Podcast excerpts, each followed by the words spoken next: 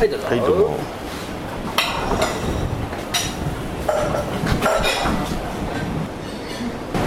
カレーラーメンいただきます。えー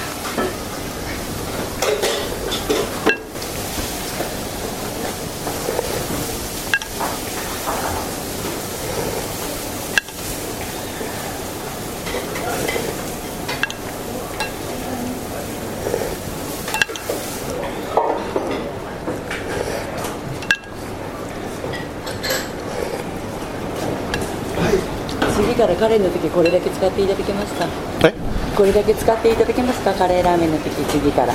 あ、そうですか。はい、色がつくんで一応こちらの方出してるんですよ、カレーラーメンの場合。すいません、は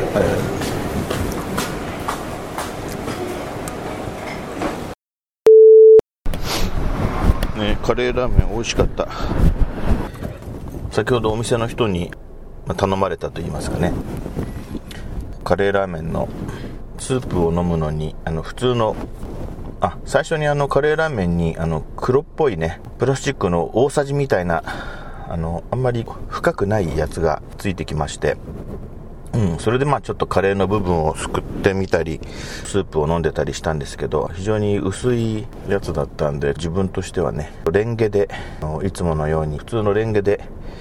えー、置いてあった近くに置いてあったレンゲを入れて、この非常に美味しい元々のこのラーメンのここのお店っ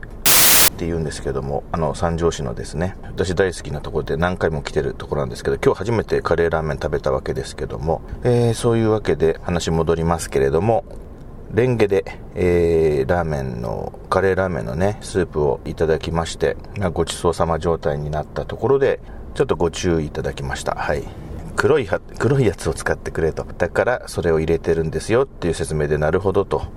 確かにあの普通のレンゲでカレーの汁をすくうとどうしても色素が沈着してしまい、しまって白いレンゲが白くなくなるっていう